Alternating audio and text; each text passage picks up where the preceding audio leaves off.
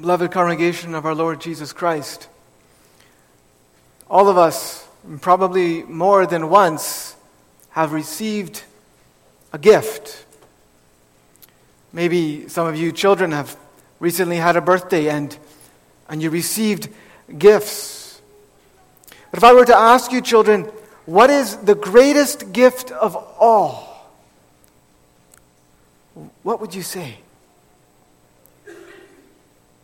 Well, the Bible tells us that the greatest gift of all is God's gift, the Father's gift of His Son. God the Son, our Lord Jesus Christ, is the greatest gift you could ever receive.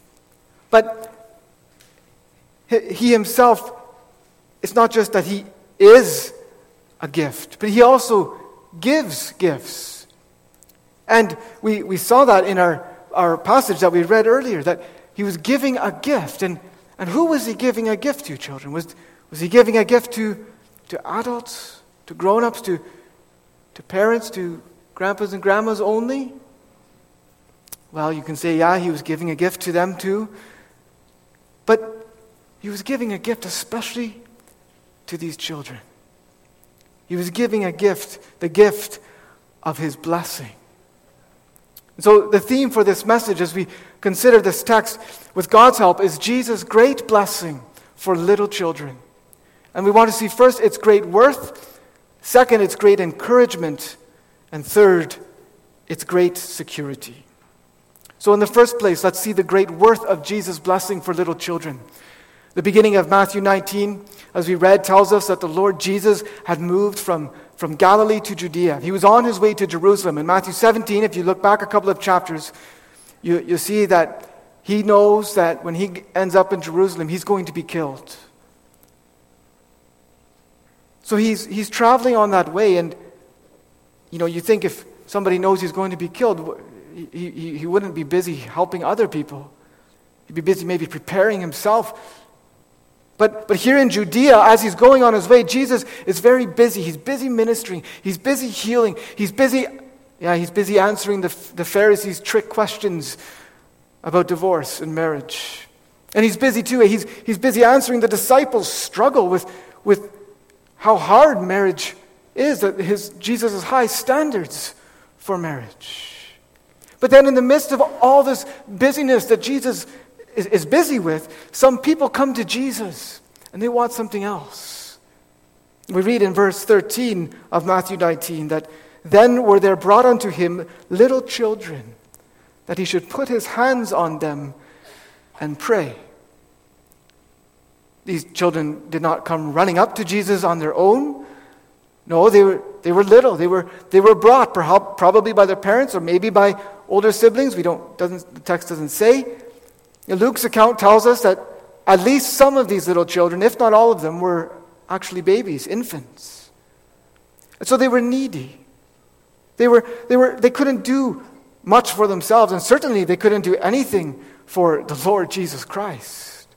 And yet, these, these little children were brought, they were carried, they were presented to him. Why? Why were these little children brought to Jesus? Verse 13 says that those who brought these little children wanted Jesus to put or to lay his hands on them and pray. You might ask, well, what does that mean? No doubt they had seen Jesus lay his hands on sick people before, or they had heard of it, how Jesus laid his hands on sick people and he healed them. But were these children sick? No. Were they possessed by demons? No. As far as we know, the text doesn't say anything about their sickness or being possessed by demons.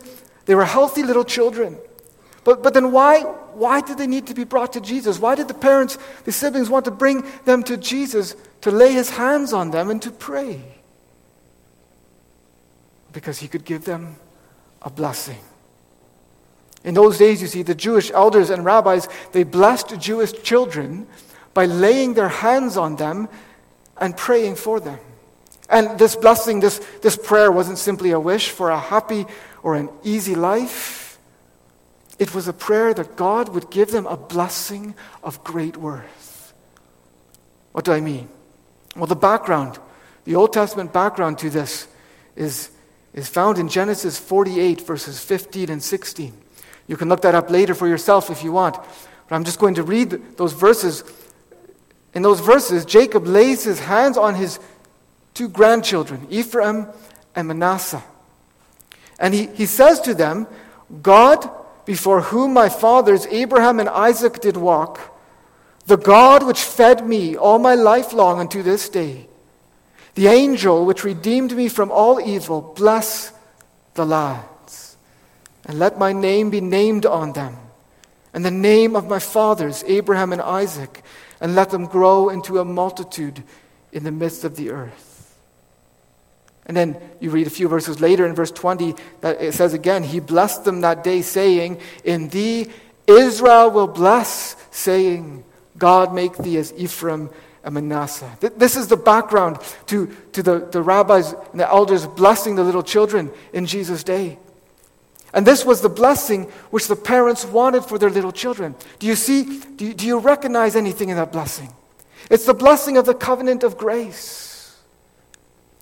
The blessing of the inclusion of their little children in Israel's family with all the gracious promises of God for his people, personally given to each of those children. The promises of God's constant, almighty, fatherly care. The promises of his, his redeeming, his delivering them from all evil, of his preserving and multiplying them through all the generations. It was a blessing of great worth because it was a blessing of the covenant of grace. And also because it was a blessing ordained by God. You might ask, well, did they really have a right to, to, to seek that blessing? Do we, do we have a right to seek that blessing, to, to come and, and seek that blessing in baptism? To seek that blessing to be signed and sealed to our children? Yes, because it was a blessing ordained by God. In Genesis 17, verse 7, we, we quoted it in the form. God said to Abraham, And I will establish my covenant between me and thee, and thy seed after thee, in their generations, for an everlasting covenant, to be a God unto thee, and to thy seed after thee. That's what also makes this blessing of so great worth, because not only is it the blessing of the covenant of grace, it's a blessing that God has ordained for believers and their children. It's a blessing of great worth, also because it's such a needed blessing, so desperately needed. You see, the children that were brought to Jesus and the children that were brought to the baptism font this morning, and all of our children, yes, and all of us were sinners by nature. Apart from grace, we, we, we are born under the wrath and the curse of God. At, at the very moment of conception, there is a rift between us and God. And, and so, how can, how can that be overcome? Well, it can't be overcome by anything in us. No, it's overcome by God coming to us and saying, I will be your God, coming to us in grace. Do we understand this, congregation? Do we understand that, that that we have a sinful heart. Children, do you understand that you have a sinful heart too? A heart that, that doesn't love God by nature or others as yourself. That you need forgiveness of your sins. That you need God to be your Father. Do you, do you understand that, that you need the Lord to save you and to keep you? All these things that we need is promised in this blessing the blessing that comes from the hands of the Lord Jesus to these children, and the blessing that comes on our children in baptism. It's a blessing we so desperately need. But you know what makes this blessing the, in our text that the children, that the parents sought for their children so worth any more than any other blessing? It's that they took their children to the right person. They took their children to Jesus. And as Matthew makes very clear in his gospel, the Lord Jesus Christ, who is he? He is the promised seed of Abraham, the son of Abraham, in whom all the nations and all the families of the earth shall be blessed. God sent his Son, Jesus Christ. Why? To bless all nations, the Jews first, but also to the Gentiles, Gentiles like you and me. God sent Jesus, Acts 3, verse 26 says, uh, as Peter preaches to the Jews, to bless you in turning away every one of you from your iniquities and from your sins. Some of these children that the parents had brought had probably perhaps been blessed by other Jewish elders and rabbis, but no one could bless them like Jesus. You see, when, when Jesus did things, something happened. When he laid his hands on someone, when he spoke, diseases disappeared, demons were cast out. His touch and his prayers carry a power and authority that no, the hands of no other and the words of no other can carry. Because he is a Savior, because he is a mediator, the only mediator between God and men. Matthew Henry puts it this way when we pray for our children, we can only beg a blessing for them. But when Jesus prays for them, he can command the blessing. That's what makes this blessing in our text a blessing of so great worth. Do we believe that? Many of us here are fathers and mothers. Maybe your children are little still, maybe they are older. Some of you have nephews and nieces, even grandchildren. Some of you, older siblings, have little brothers and, and sisters. What do we want most for our children? What is worth everything for our children? Is it this great, this great blessing that Jesus would lay his hands on them and pray and bless them? Is that what we desire most for our children? You know, we take our children to all kinds of places, don't we? We take them to sports events, we take them to job interviews. Eventually, hopefully, we take them to the, the licensing office to get their driver's license. We take them to all kinds of places.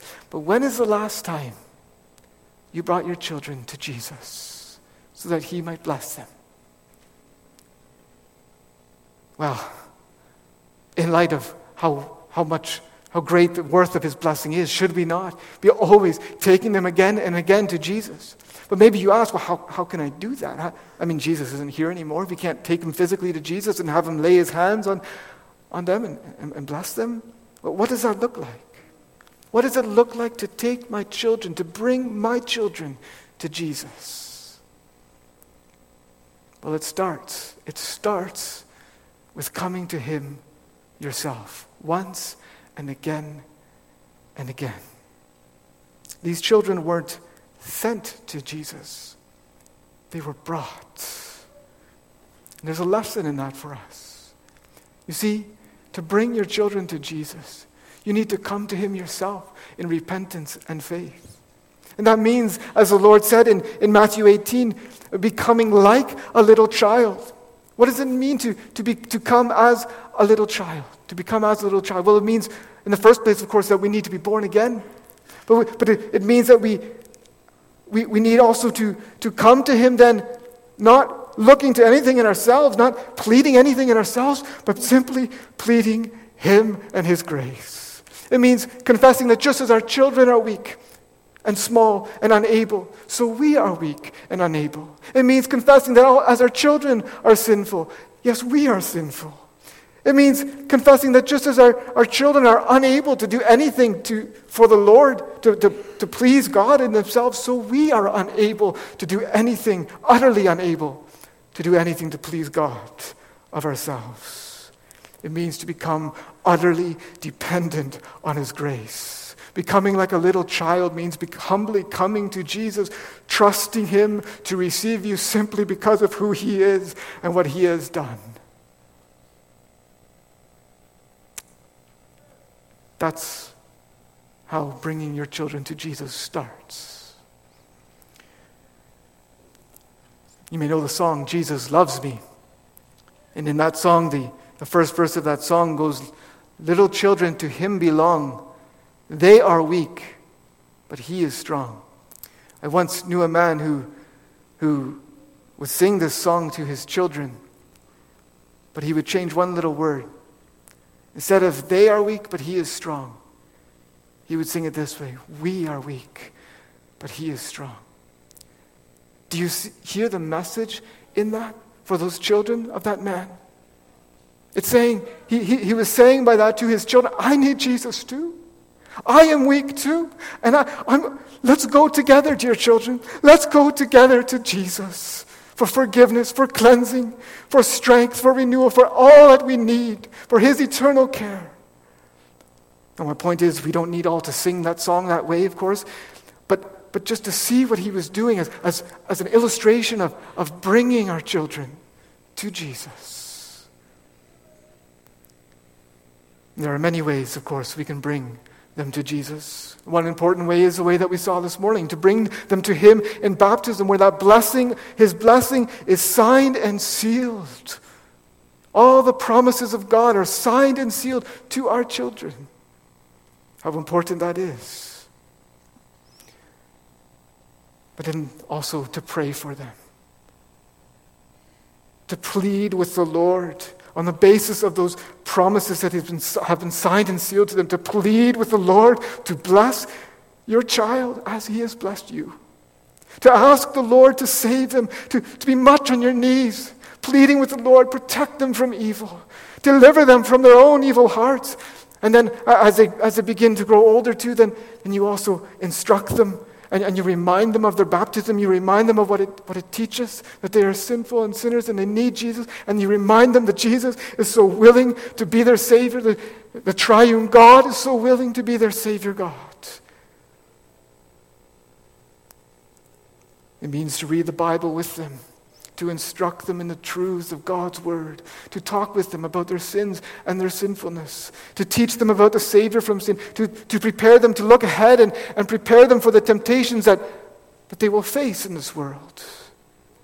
It means to talk with them, to, to show an interest in them, to spend time with them, seeking to win their hearts, being open with them about their souls and about God's work in your own life, to encourage them to keep to go to Him too. It means to listen to them, to be patient with them, and yes, also to humbly ask their forgiveness when you have sinned against them. Bring them to Jesus and show them that His blessing is a blessing of so much worth. But perhaps, maybe someone here, maybe younger ones, children, or maybe even older ones. You wonder, does the Lord really want me? Well, we come now to our second point the great encouragement of Jesus' blessing for little children. You know, sometimes children, I'm sure you've experienced it, I'm sure it's been experienced in my own home, that sometimes it seems like we adults are a bit too busy all the time. We're too busy for our children. And you might think that, that, that someone as busy as the Lord Jesus here, I mean, not only is he, is he, is he busy doing all these things, but he's got the, the, his, own, his own death, his own coming death on his mind. You would think he would have no time for children. And, and, and perhaps some of the children in, our, in, in this passage wondered that very thing. Does Jesus want me? Not, not only because of his, how busy he was, but also because at the end of verse 13 we read, the disciples rebuked them. Can you see it? Here come these parents or these older siblings with, with little children in their arms, bringing them to Jesus, hopeful looks on their faces, but all of a sudden, 12 disciples stand in their way. They bar the way to Jesus. These were Jesus' closest followers, congregation. If anyone should be most like him, it, it should be them. But what do they do? They rebuke them. And that word for rebuke is a, is a strong word. It wasn't a postponement. It wasn't, it wasn't just gently saying to the parents, I'm sorry, but Jesus doesn't have time for you right now. Maybe try tomorrow. It wasn't like when we try to find a doctor here in Alberta and, you, and, you, and you're told, I'm sorry, the, the doctor's not taking any patients right now. I'll put you on a wait list. No, it wasn't like that at all. The disciples made it unmistakably clear to, their, to, to the parents and to their children that Jesus wasn't interested in blessing their little children. Jesus says it this way himself they forbid the children to come. They prevent them from coming to jesus. It's like it's like they were they were coming to jesus and they could see him there and all of a sudden the door to jesus slams shut in their face. Oh how discouraging that must have been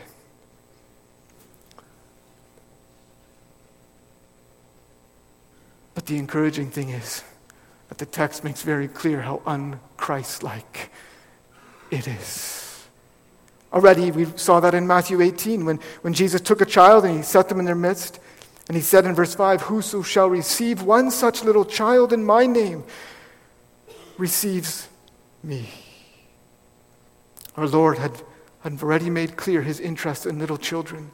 But, but now he assures them, these people who have who just experienced the door slamming shut in their face, he assures them, I am interested in your little children. I am concerned and, and, and, and, and want to have your little children. Because he says in verse 14, Jesus says, Suffer or let, allow little children, and forbid them not to come unto me. The disciples were busy rebuking the people perhaps putting out their hands to stop them. And Jesus, as it were, with the force of a double command, makes clear no. Get your hands off, dear disciples. Let go of them. Let these children come.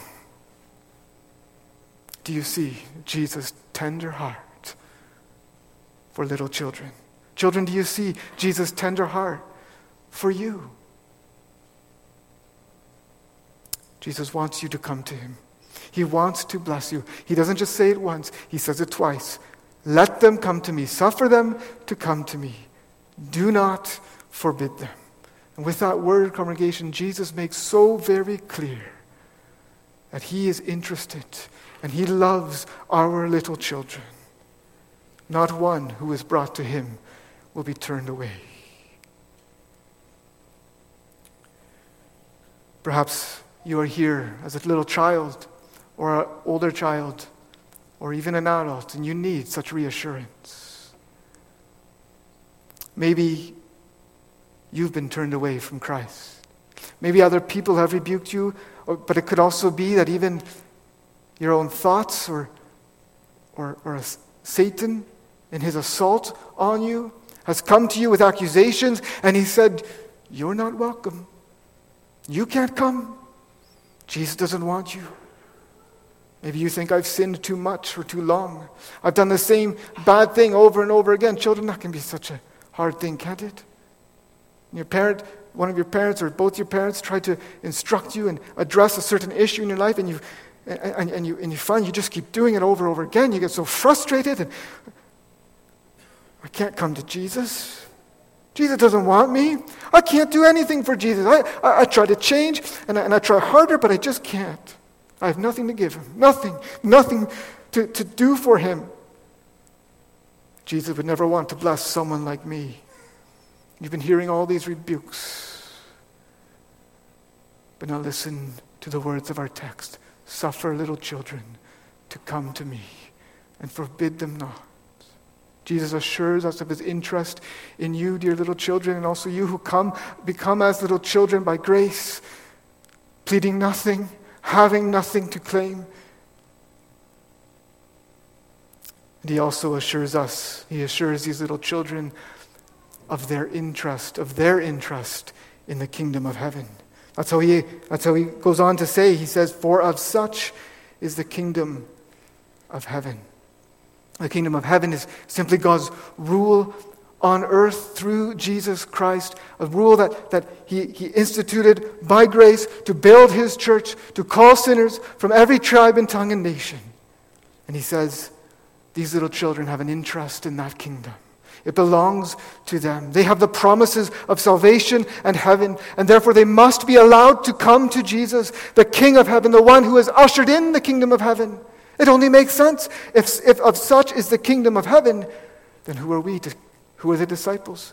To keep them from the King of heaven. No, we must bring them because they belong to the kingdom and therefore they also belong to the king.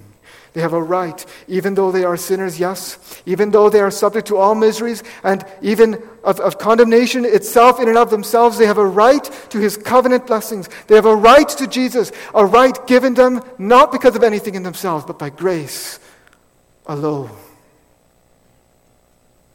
Just think of what an encouragement those words must have been to those parents. For of such, they looked at their children, for of such is the kingdom of heaven.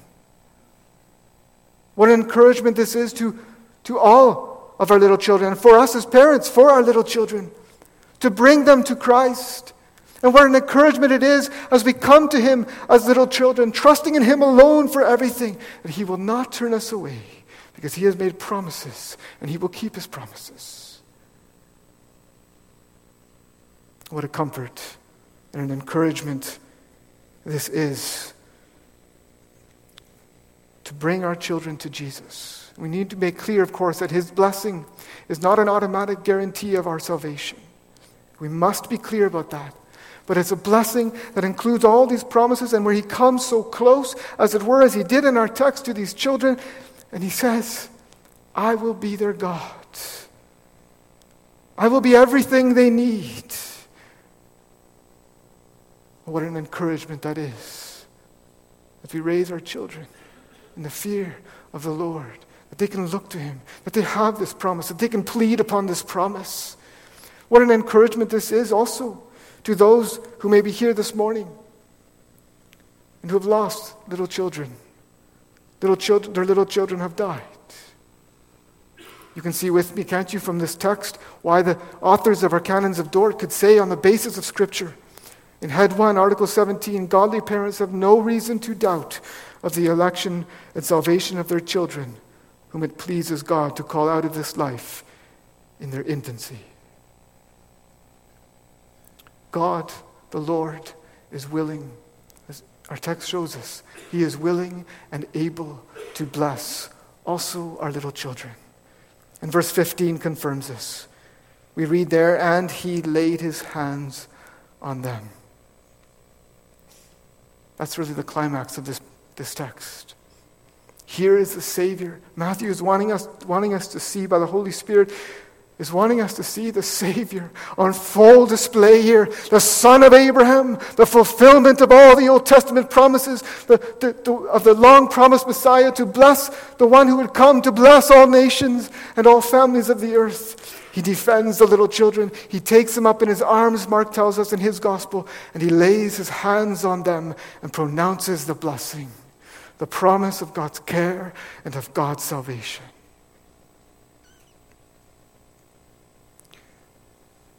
Dear congregation, dear children, and dear young people, have you come to this Jesus? You've been brought to him when you were little, but have you come to Him and responded to this blessing by, by believing in Him, by trusting in Him, by taking hold and pleading those promises? It's a blessing of so great worth, and it's a blessing that so encourages you to come with your heart, no matter how bad it is. Because He promises, one of His promises is, He will put a new heart within His people. He welcomes all who comes to him humbly as little children. He says, Come and welcome, for of such is the kingdom of heaven. But perhaps you wonder still how sure, how secure is this blessing? Well, we come now to our third and last point the great security of Jesus' blessing. And it comes maybe from perhaps a bit of a surprising and unexpected phrase. Look at verse 15 again. And he laid his hands on them and departed thence. The security of Jesus' blessing for your little children and for all of our little children, also for all of us. The security of Jesus' blessing is his departure. Now, we might be tempted to think that's kind of strange. What, what, what good is, is it that Jesus blessed the little children and then left them? And at times in our lives, we can feel that way too, can't we? It feels like the Lord is gone, the Lord has left us. But but why did Jesus depart? Why did he leave? Where, children, where was he going? Well, we mentioned it at the beginning. He was going to the cross. It was there that he would secure this blessing. These sinful little children, the Lord knew, could, could receive God's blessing only, only by Jesus receiving God's curse on the cross. The cross of Christ was the way of blessing for them, and it is the way of blessing for all of us, from the littlest child here to the oldest one among us.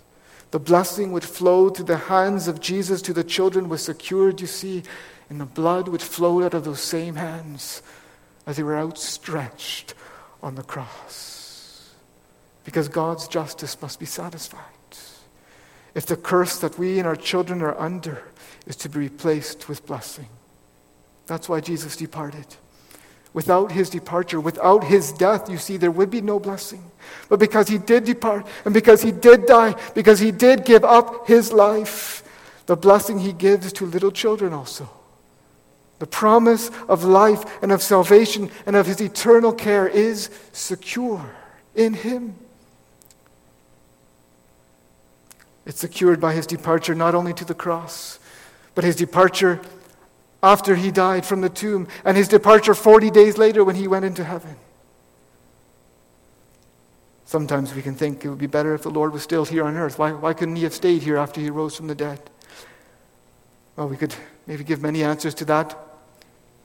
But you know what? Christ's departure into heaven is what makes us able. It's what makes you able and our children able to respond to his blessing. Because he went to heaven, you see, not for himself, but for his church, so that he could pour out his spirit on the earth, on the dry ground of our hearts, so that the gospel would come, would be preached, and it wouldn't be preached as a dead letter, but it would be preached in the power of the Holy Spirit, so that it would call sinners to himself. It is his departure also into heaven that makes his blessing so secure. What a comfort that is to you here who have children, also older children, who have left the faith, who seem to have seem to care nothing, nothing for the blessing they received they want at once at one time. And you can be wondering if you if you are struggling with this, what good did it do? What good did it do to come here to the baptism? My dear friend, Jesus understands your sorrow and your grief. He too said of Jerusalem, How often would I have gathered your children together, even as a hen gathers her chicks under her wings, and you would not. But he not only understands, he can also yet make these children, as long as they still are alive in this earth, he can make these children willing to come to him by his Spirit. Because that's why he departed into heaven. That's why you have been enabled to come to Him, because He has given you His Spirit and drawn you to Himself. So don't give up. No, but keep pleading the promises He Himself gave them and He Himself gave to you. Oh, let us be a praying congregation for our children, our children who are here with us still, and those children who have gone out these doors and have never entered the doors of a church again, or at least have lost all interest in Jesus Christ. Christ's blessing is secure because of his departure. Well, dear children, it is a great gift to be brought to Jesus. And it's an even a greater gift to be blessed by him. Because in that blessing, he promises to give you himself, which is the greatest gift of all. Yes, He knows everything about you. He knows about your sinful heart. And yet He promises Himself to you. He has done that. He has signed and sealed it. Don't despise, let no one despise this great blessing. Don't ignore the one who shed his blood to give it to you. Don't try. Don't try to get out from under those hands. Because that's not the way of blessing. The way of blessing, congregation, is to come into this Jesus, to live close to Him, to rest in His arms, and yes, yes, to take hold of those hands, that hand of blessing, to close with Christ, as the Puritans used to call it. That's the way of blessing. And the promise is that He will not turn away anyone who so comes to Him. So come, come as a little child, and let the little children come too, for of such is the kingdom of heaven. Amen.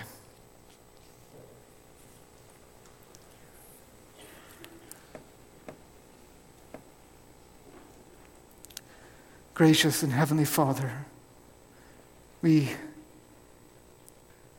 come to acknowledge that we are utterly and completely dependent on your grace for every blessing.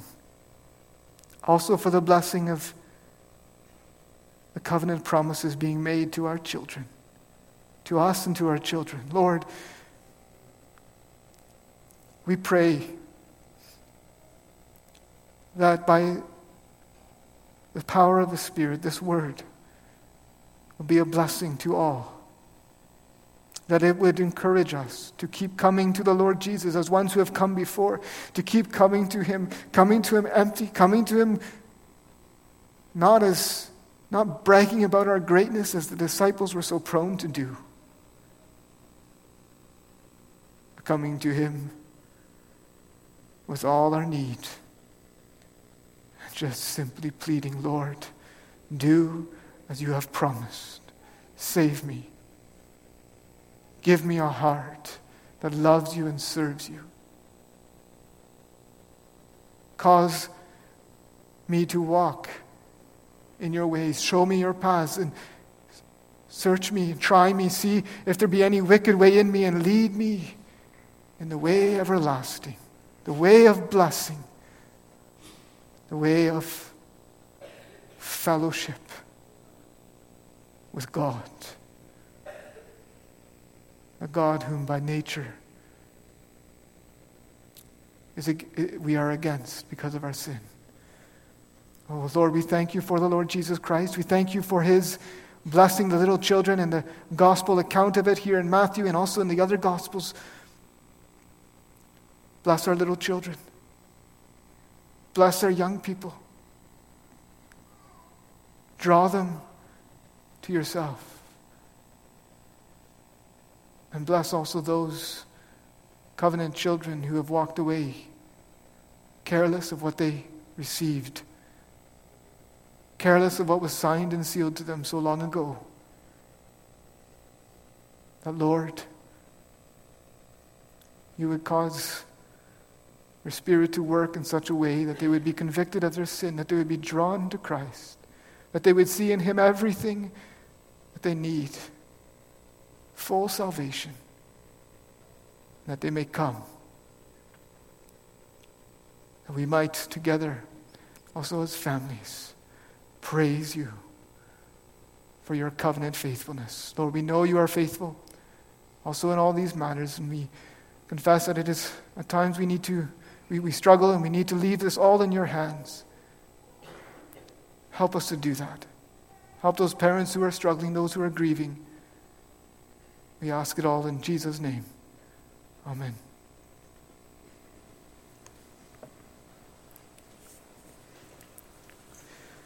Let's sing in closing from Psalter 308. Psalter 308, all the verses.